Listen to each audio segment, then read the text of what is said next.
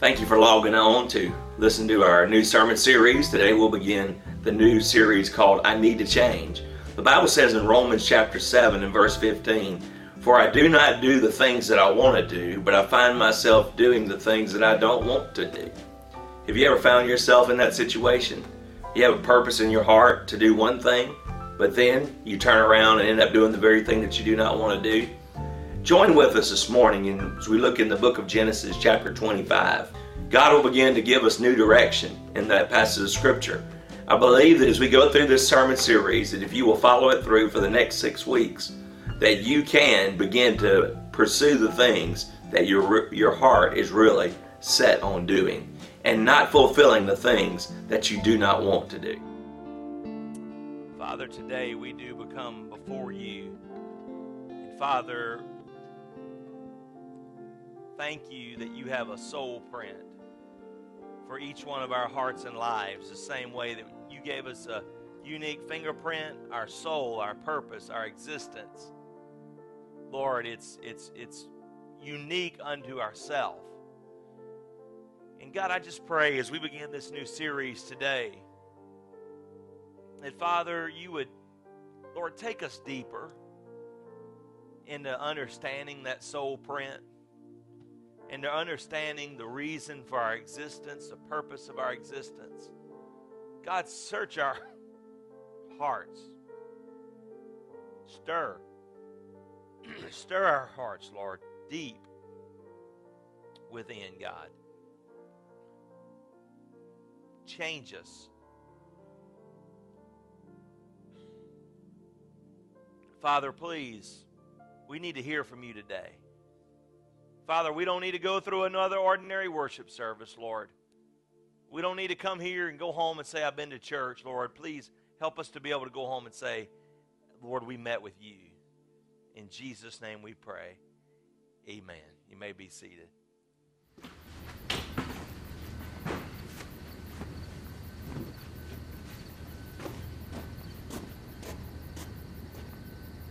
Did you get the message?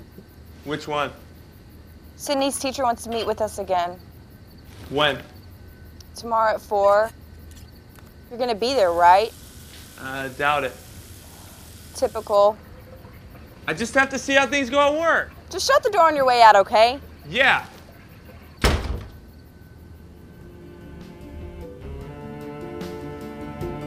Every day, it's the same thing.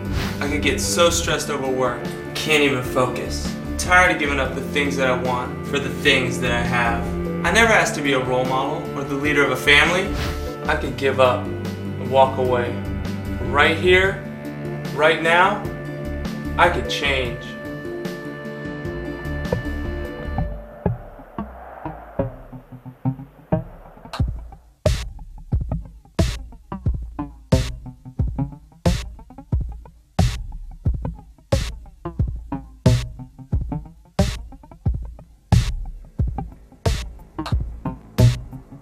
My life, I have money. Okay, if I could change, if I could change my life, I would. Be my attitude because I yell at my mom. I wish that I could stop worrying about everything and just stop worrying. About.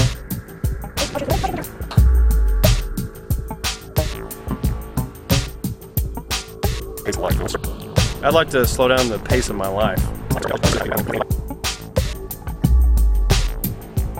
I need to change. I, need I would live debt free. I want to be rich. Rich. Debt free. I need to change the people I surround myself with. Better job. I need to express love better to my children. My life is exactly perfect except I'm too old. I would change how I value worldly matters and worldly things. I need to stop spending money I don't have. If I could change something, just trust God. I would change. That's what I would change. I would, I would change. I would change.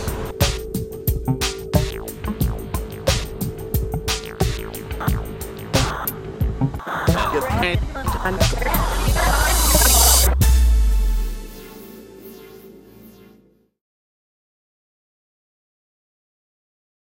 with me to the book of Genesis. The book of Genesis, chapter 25. As you turn there this morning, I want to share with you the, the subject that we'll be dealing with for the next six weeks. And as Pastor Ralph already alluded to, it's the concept that I need to change. Now, in the world we live in, there's a lot of people that love to change. And they change to change. They change jobs because they get bored with it. They change homes because they get bored with it. That, that's why remodeling is such a large business. they get tired of it. Change spouses because they get tired of them. They change families because they get bored with it. They change hobbies because they get bored with it. The uh, huge business in America today is the storage business, preferably climate control. Huge, multi million dollar business. And the storage business exists to hold all the changes in our life that we've grown weary of. We have storage buildings because we've got bored with golfing. So we store the clubs. We get bored with furniture, so we store the furniture, and then we kind of have seasonal furniture. It got a changing, ever evolving home because we grow weary. That's, that's not the kind of change I'm talking about. I'm talking about changing from that kind of change. That you change because God has spoke to your heart. That you change because God's wanting to take you to a deeper level, take you to a new depth in your life. The Bible says in Romans chapter 7, in verse 15, and this is the, the verse that we'll look at every week, is the background scripture. It says, But for I do not understand, I do not understand what I do. For what I want to do, I do not do, but I do what I hate to do. I always do what I don't want to do, and what I want to do, I never end up doing. Now, does anybody identify with that? And so we're talking about moving from beyond, beyond that kind of change. And as we think about this, this is what God is wanting to do in our heart. And so, what we must understand, first of all, is we must understand biblical change. What is biblical change? Now, one thing that changes, it, many things change in this world, but one thing that never changes is that things are always changing. Things are always changing. Neighborhoods change, families change, everything's moving. It's moving parts. That concept will never change that that we're living in a changing world. So how do we stay relevant in a changing world? How do you stay relevant with your family? I'm, I'm going through a change in parenting. I'm leaving the first 10 years. You parent one way for 10 years, and then you buckle up and hold on, I think, for the next 10. Can I get a witness from somebody that's been there and got a t shirt?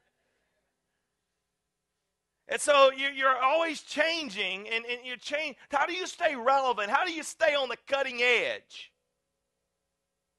To stay on the cutting edge, you must always be willing to bleed. A lot of talk about that in our world. Cutting edge, cutting edge, cutting edge, cutting edge singing, cutting edge preaching, cutting edge conferences. Be on the cutting edge must mean you're willing to live on the sword and be willing to bleed when need be. Amen. And so, with everything moving, and how do I stay relevant? Number one, in a in a world that's always moving. How do I stay relevant as a husband? How do I stay relevant as a as a as a as a father? How do I stay relevant as an employee? How do I stay relevant as a business owner? How do we stay relevant as a church? There are a lot of irrelevant churches. I didn't say irreverent because they got the reverence part down. But they have become enslaved to almost to reverency to a point that they have become irrelevant. They have ministry but no power. They have buildings but no sheep. And so, how do we stay relevant as a husband, as a father, and as part of a faith family? And those are really the only things that matter in this world. Those are the three institutions that God has ordained and blessed.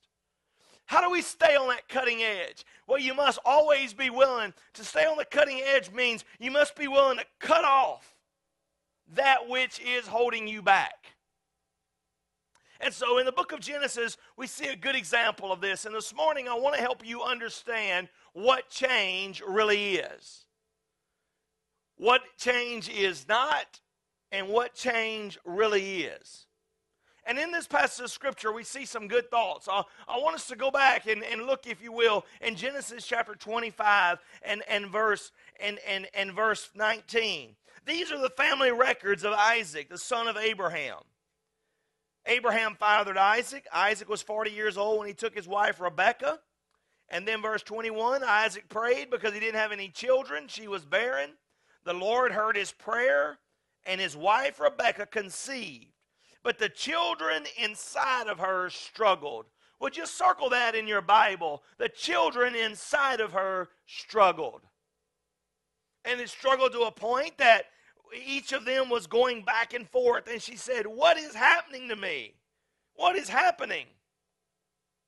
You know, you see, you see, uh, mothers they delight in the fact that they can watch their children move. They can watch the little feet and the hands poke against their belly, and they'll say, Oh, feel my stomach. And you'll feel that baby move. Well, Sarah had, I mean, Rebecca had a whole lot more just a little foot going on. I mean, boys were being boys in the womb.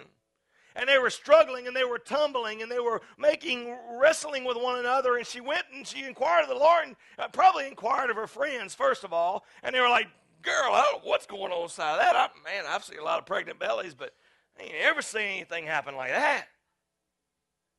And so, man, all of a sudden that whole process is moving, and so, man, there's a turmoil going on. And so, you know, that's how we do when the world doesn't have the answer, and we've consulted every other source. We then go and inquire of the Lord. And so she went and inquired of the Lord and said, Lord, what's going on? And he said, You have two nations inside of you. You have two nations in your womb. Two people will be separated. One people will be stronger than the other, but most of all, the younger will be in charge and the older will serve him. And when her time came to give birth, yes, indeed, there was twins. I mean, two little boys came out. The first one came out reddish, covered with hair like fur, like a fur coat, and they named him Esau. And after this, his brother came out grasping Esau's heel with his hand. So he was named Jacob. Isaac was 60 years old when they were born. And so when we look at this, we see the description of the children. When the boys grew up, Esau became an expert with his hands, a hunter, an outdoorsman, but Jacob was a quiet man who stayed at home. He was a mama's boy. And so, as we look at this, if they lived today in the society and Esau lived and he was your neighbor and lived in your neighborhood, Esau would be driving a jacked up 4x4 pickup truck. He'd have a sticker on the back glass that said, Get her done. He would have a rifle and a shotgun in the vehicle and a belt and a pistol in his belt. Do you pick up what I'm putting down? And you would hear him every time he came through the neighborhood because he would be racking the pipes. And it wouldn't be a clean vehicle because he lived in the woods he would be known as a redneck in our day and times that we live in today. His house would have camouflage furniture and camouflage wallpaper and deer heads and ducks all over the walls. That's just who Esau was. He was a man's man. He had one motto more power. Amen. And then there was Jacob, a well manicured young man, skin well moisturized, had lots of shoes, lots of clothes. His hair was perfect. Today, he would be categorized as a metrosexual. Not a homosexual, a metrosexual. A slick dude. We have, those of us who have been around for a little while, have seen these two type of people in our day and time. I grew, I was born on the waning edges of Esau the hairy dude being the cool guy. I was born in the era of Burt Reynolds, Smokey and the Bandit, and the Trans Am, and the shirt unbuttoned and his chest hair bulging out. When I was a boy, some of you had your shirts buttoned unbuttoned, and you were trying to be Burt Reynolds. Amen. You're laughing because you know I'm telling the truth. Now, if you have chest hair, you got that dude buttoned up because it's not cool. You're buttoned all the way to the top, and now the people whose shirts are unbuttoned and run around with no shirts on are slick like Joseph, a mama's boy. Moisturized skin, everything. You, you, you get the description of the two different guys, amen? And so, man, understand that this was way before metrosexuals were cool. So, for Jacob, the metrosexual, to be overruling the man's man was not cool. And so change began to happen. Matter of fact, God said change is going to happen. I'm fixing to shake things up. I mean, it wasn't a question. If you were the firstborn in biblical times, you were the leader of the family, you were the authoritarian one, you were the heir apprentice, you were the one who would have the signet ring, you were the one who would inherit everything, and everybody else would just get a small portion. And so for God to come in and say, I'm fixing to shake these things up was change. For the fact that Jacob would rule over Esau, that was something of, of, of, of, of a huge significance. And so in this passage of scripture, we begin to connect all these dots and things were changing. God said it's going to change. It's not going to be like it's always been. Because God knew the heart of Esau. God knew the intentions of Esau. Does that mean that God predestined Esau for hell? Absolutely not. God does not create people for wrath and some people for pleasure. But what it does mean, and this really messes up some people, is that God hated what Esau was all about. God loved Esau, but he hated everything about Esau. God loves sinners, but he hates the sin. What did he hate about Esau? Well, when the boys grew up, things began to happen, change began to take place.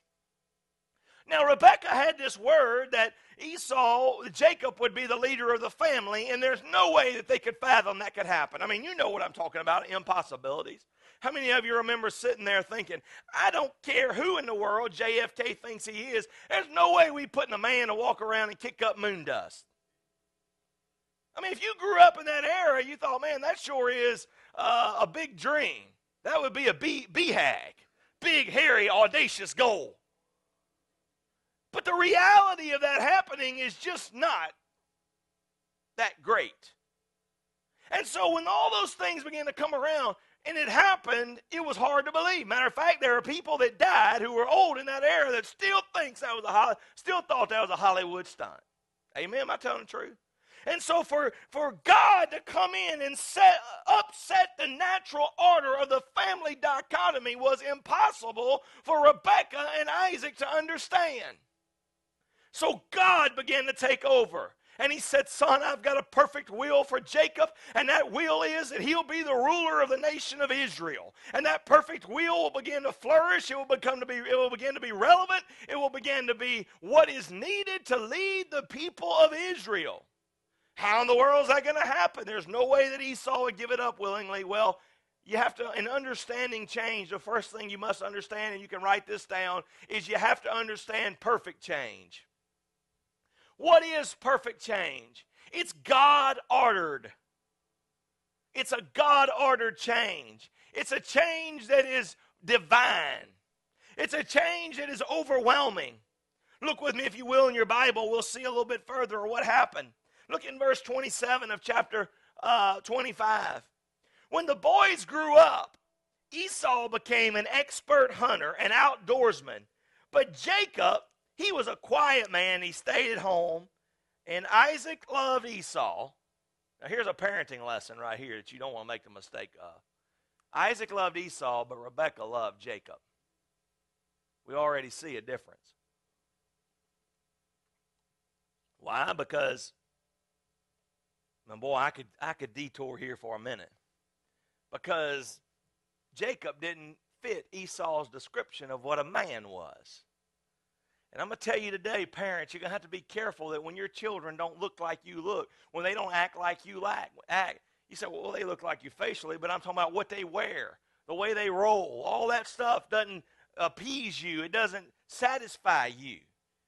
You have to be careful that you don't begin to not love them anymore.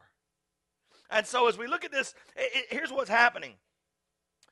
Then verse 29, once when Jacob was cooking a stew, better known as a sauce piquant because it was red, he was cooking this red sauce piquant, and Esau came in from the field exhausted. Why was what do hunters do? They get up early. They leave the home early. They come back late and they're exhausted and they come in. What do you want when you come in from hunting? Eat. You want some breakfast. What do you want after that? You want to sleep. Why do you want to sleep? Because you know, boy, that evening hunt sure is good. And you need to get some rest so you don't fall asleep on that hunt. And so, in this passage of scripture, we see here that he came in and he was hungry and he was exhausted. And he said to Jacob, Hey, let me have some of that sauce piquant, that red stew because I am exhausted. Verse 31 Jacob replied, I'll give you some stew, but it's going to cost you something. My cooking's not cheap.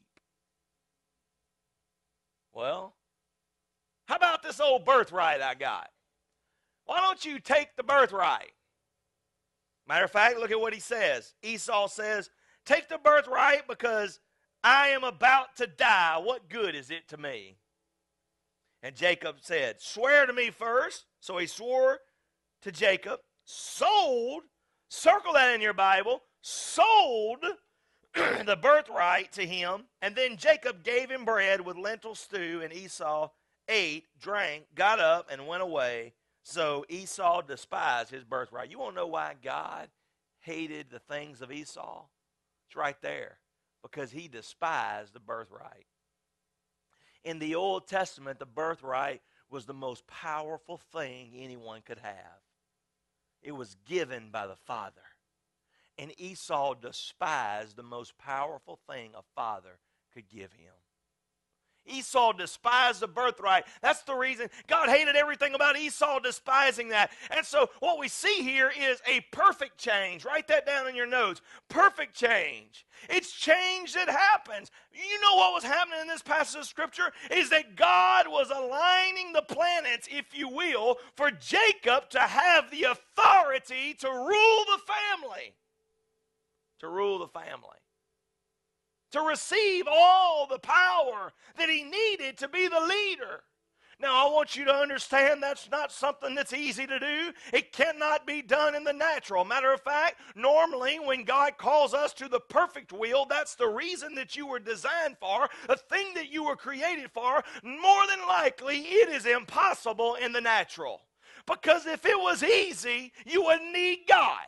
And God has called you to a higher purpose. Matter of fact, he says this in Jeremiah 29 I know the plans that I have for you to give you a hope and a future. He says in Jeremiah chapter 1 before Jeremiah was born in the womb, that God sanctified him and ordained him and set him aside to be a prophet. Before that boy ever came out, God had a purpose. When we see with Jacob and Esau, before they ever came out of the womb, God told Rebekah, I've got a purpose for that young man, I've got a plan for his life. It is bigger than you can understand understand. It's greater than you can understand. And I want you to know something today, church.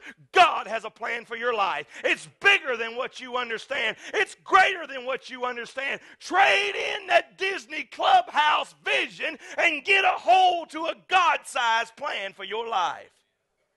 Don't you be settling. If you turn your thumb over, you will see your thumbprint. And everybody in here is different. And your soul has a print also, just like your thumbprint, and it's different. It's different. God's callings are without repentance. God created you for a purpose. I want you to understand that your mom and dad didn't all of a sudden take a little test and find out they were pregnant, and God said, "Oh, oh, that one slipped up on me. I better, I better reach in a box and pull out a destiny for that child." No, sir, no, ma'am. You may be a souvenir to your mama and daddy. You may be an oh-oh to your mama and daddy, but you are a purpose for God. I don't care if you were born in an illegitimate situation. There are only illegitimate parents. There are oh, no illegitimate children. And God's got a purpose for you. God's got a plan for you. God's got a perfect will for you. And you don't have to sweat it. All you have to do is be in the place that God told you to be, and God will make the impossible happen. Do you think it was possible for Esau to give up a birthright for a little old plate of sauce piquant? No, sir, no, ma'am. But God when God orchestrates, when God writes the plan, when God directs the plan, all things are different. There was the perfect plan. You know the perfect plan. It's when you don't have to work for it, it just happens. It's easy, it moves easy, flows easy. It just happens. It all falls into place. You say, whoa, man, how that happened? God did it. I want you to know something. Every one of you have a perfect plan for your life. Number one, as a leader of a family. Amen. Number two, as part of his kingdom. Now, God may have not called you to be a preacher. People ask me all the time about, I think God's called me in the ministry. My simple question for uh, ruling them out is do you see yourself being able to do anything else and being happy? If they answer yes, I tell them to go do it.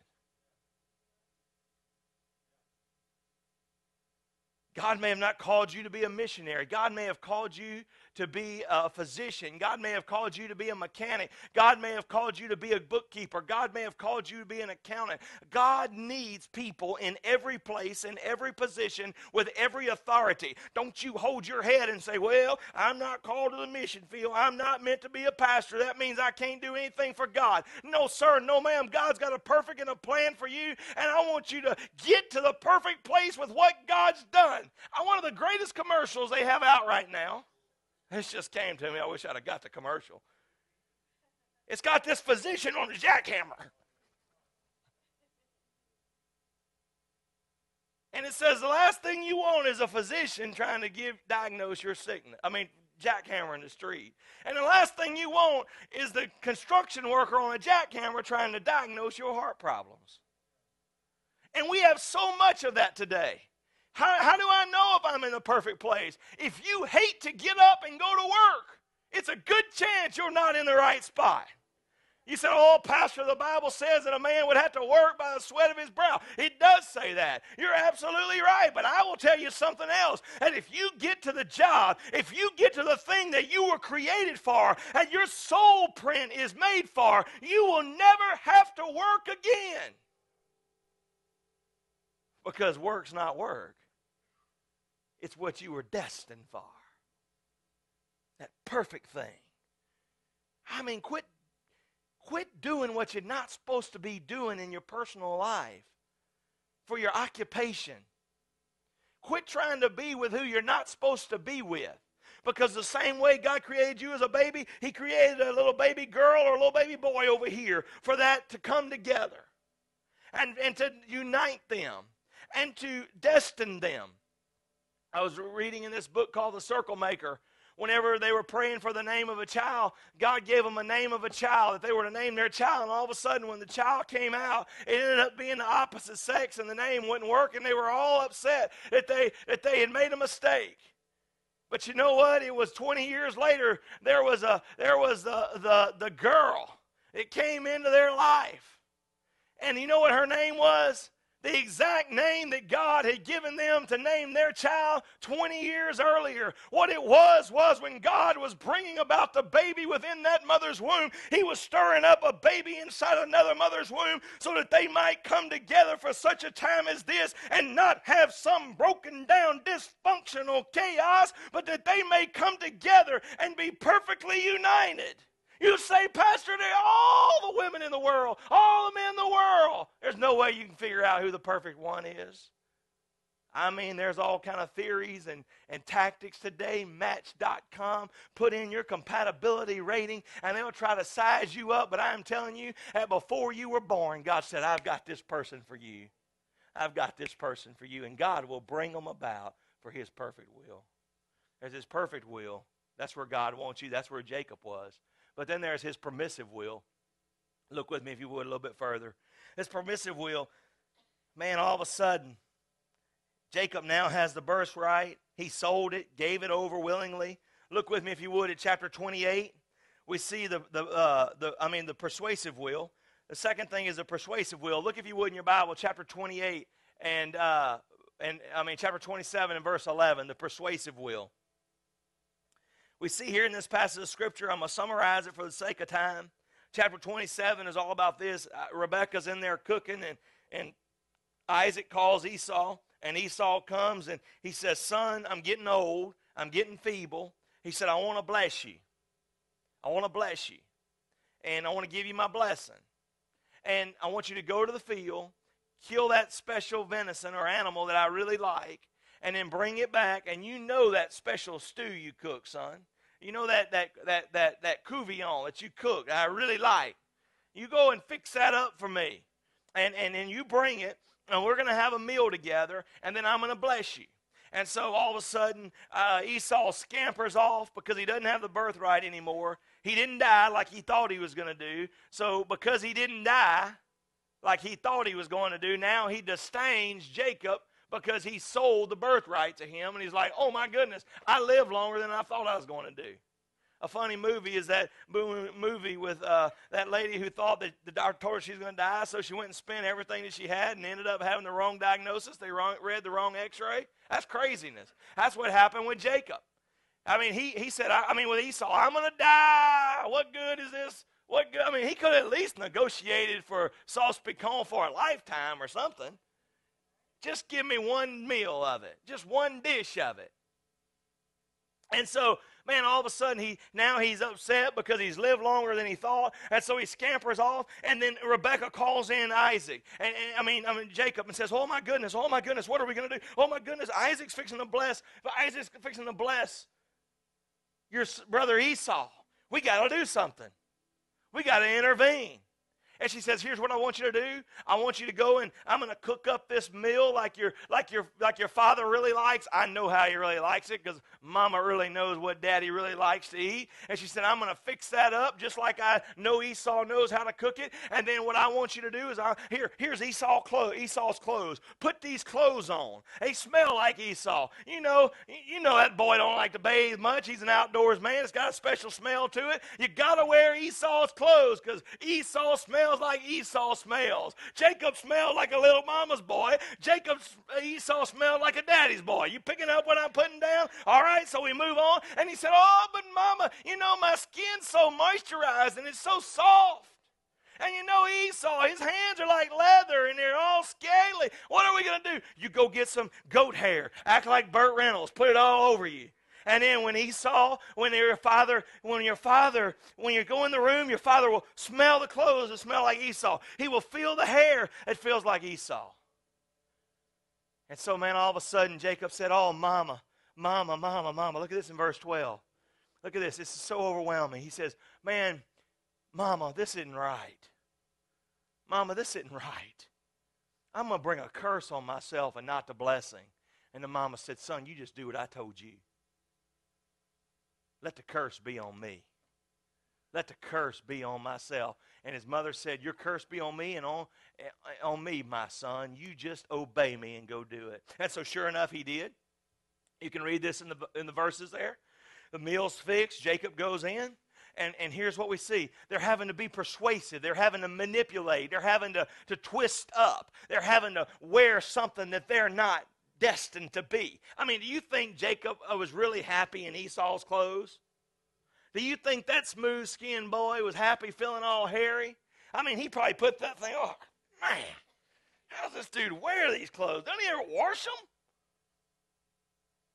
And so, man, they're going through this whole process, and he goes in there, and, and all of a sudden, the, the, Isaac says, Man, you sound, you sound like my son Jacob. Come here. But you feel like my son Esau. What's going on? Boy, a red flag went up in Isaac's heart.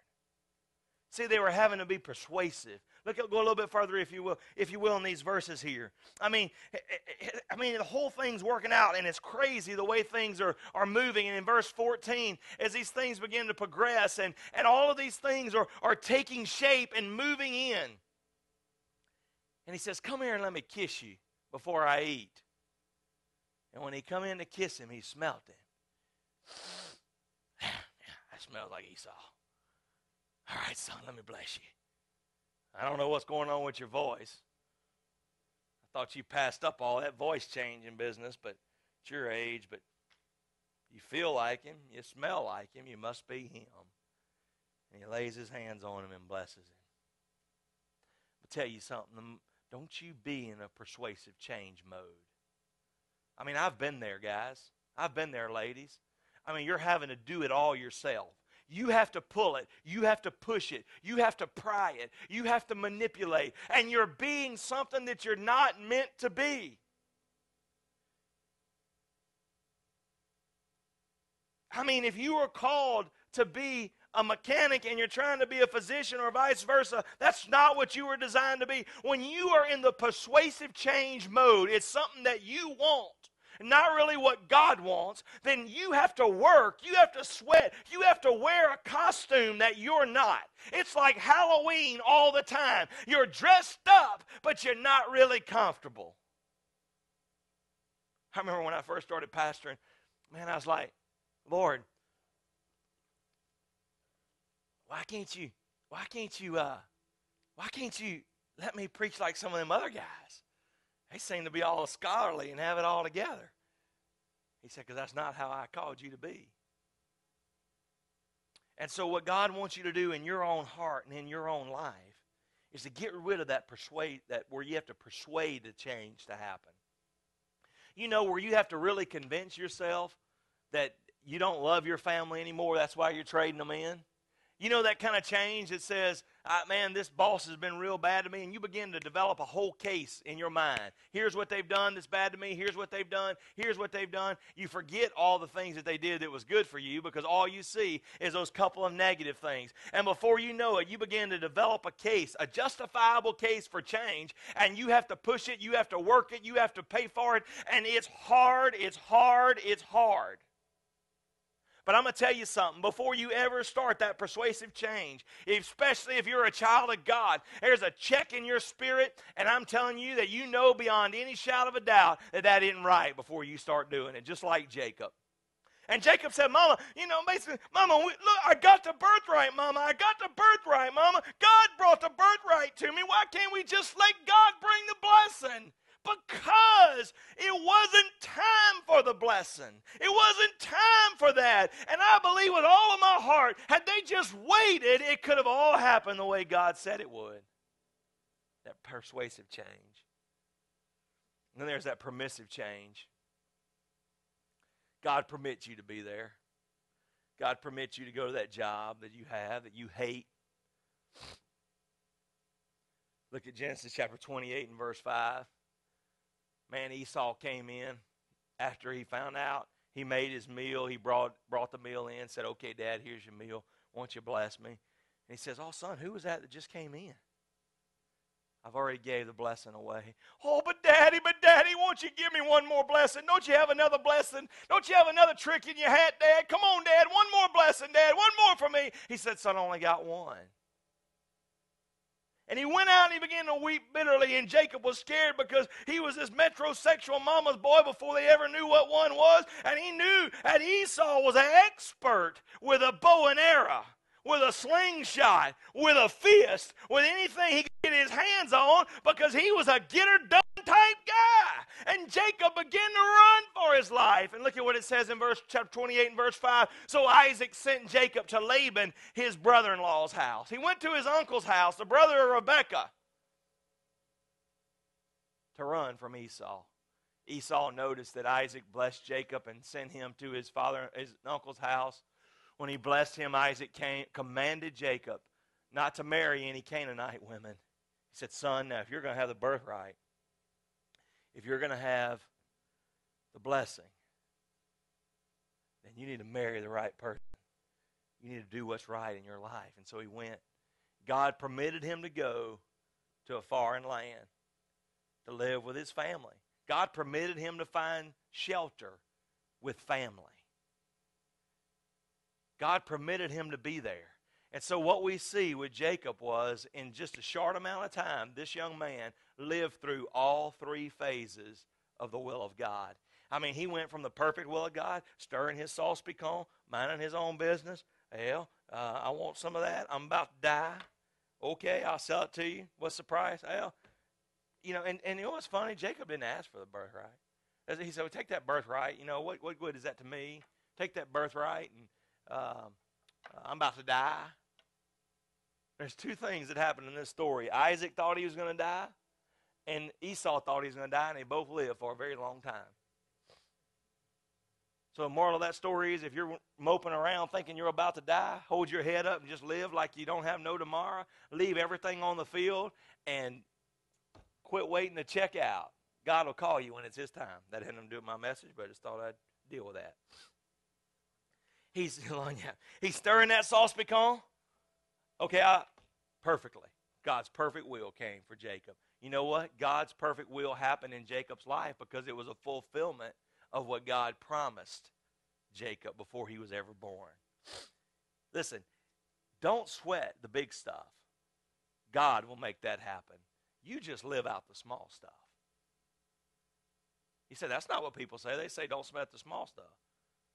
Well, the small stuff's doable. Why would you sweat it anyway? That's easy. Don't sweat the big stuff. God's got it. Jacob went from the perfect will of God to under the influence of his mother. He went to the persuasive will. They had to now persuade. They had to push. They had to pry. They had to go in a costume. They had to go in hiding to get the blessing. They had to hide who they really were. He had to hide his soul print. He had to dress up to be something that he was not to get the blessing. Perfect, permissive, I mean, persuasive, and then he ended up in the permissive. God says, Boy, you made a mess of things. I'm going to permit you to go over there and live with your uncle so we can get this stuff straightened out, so that you can get your heart right with me. And over the next six weeks, we'll take a deep dive into this, pull it inside and out.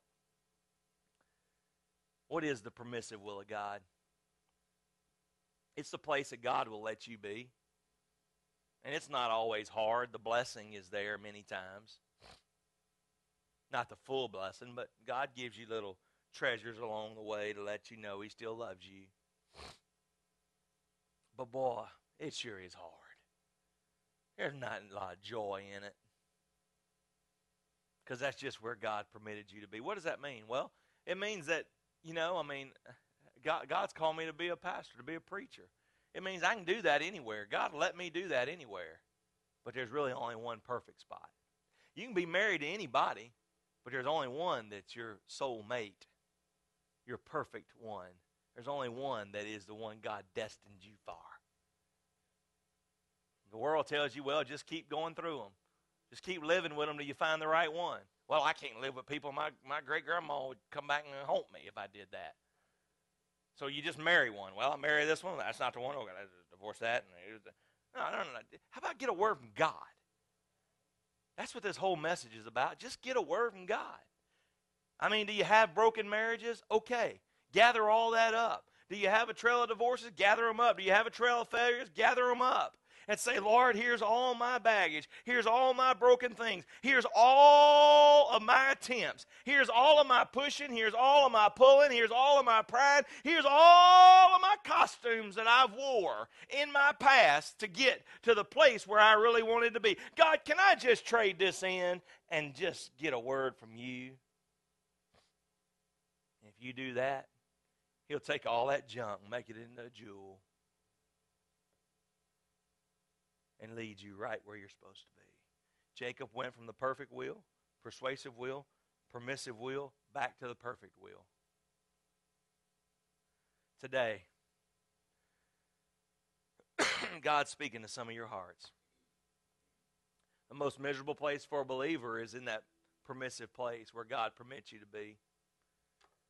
If I'm going to tell you, when you get there, God's still there. I mean,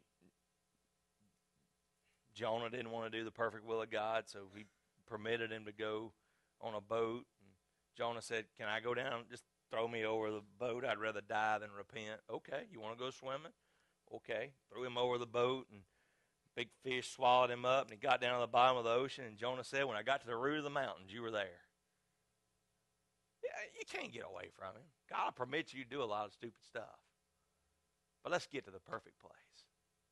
It's all, Pastor, there's no perfect people. I'm not saying that you're going to be perfect every day. I'm not going to say that you don't sin. But here's what the perfect will of God is that you know this is what makes my soul thrive.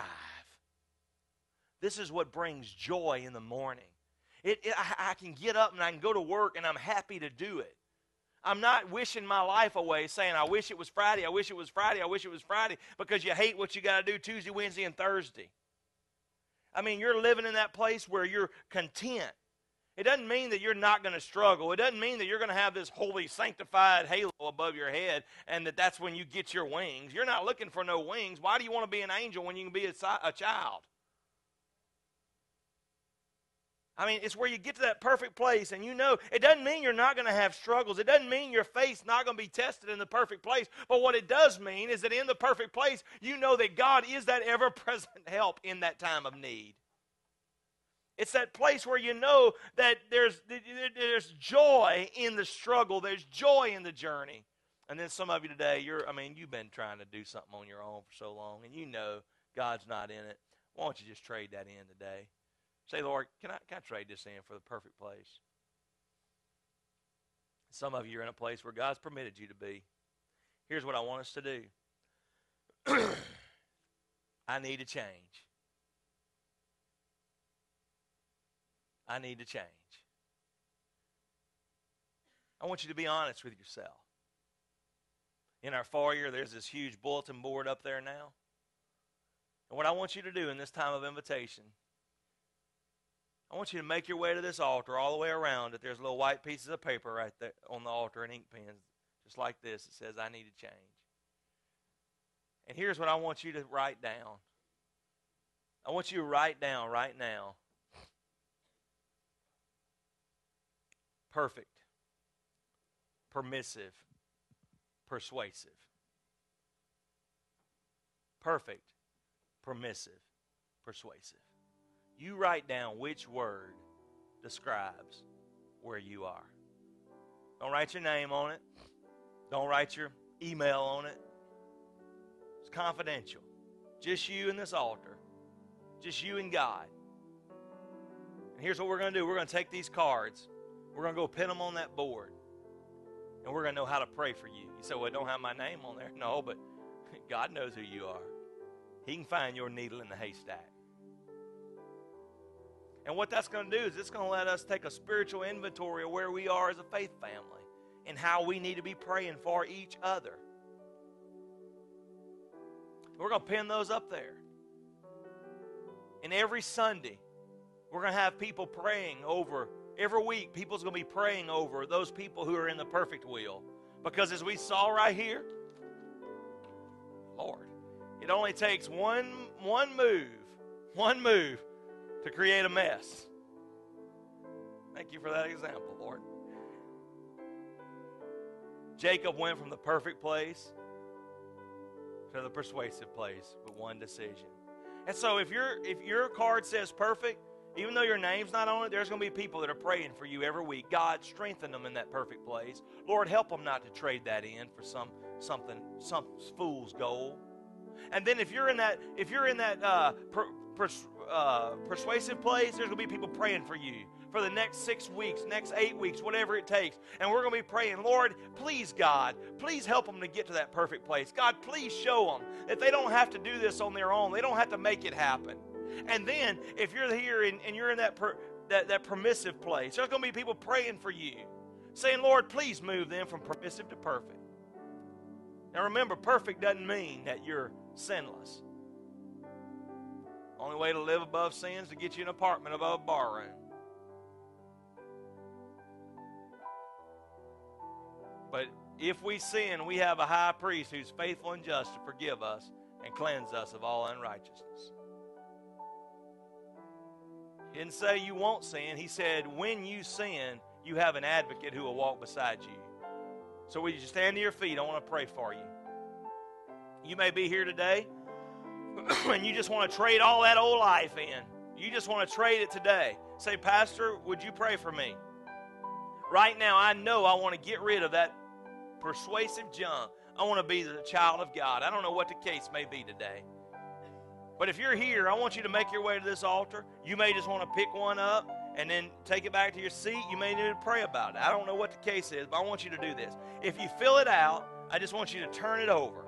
Just sign it, turn it over. Sign it, turn it over. Nobody will be looking at it, okay? Father God, in the name of Jesus, speak to our hearts today. God, move us from the permissive place to the perfect place. Move us from the persuasive place to the perfect place, Lord. God, please have your way in our hearts and our lives in this invitation. In Jesus' name we pray. I hope the message spoke to your heart this morning. Uh, I pray as that we went through it that you began to understand the difference between what perfect change is, permissive change, when God allows us to, permits us to be somewhere, and then persuasive change. I hope that you have picked the change that you would that you're longing for.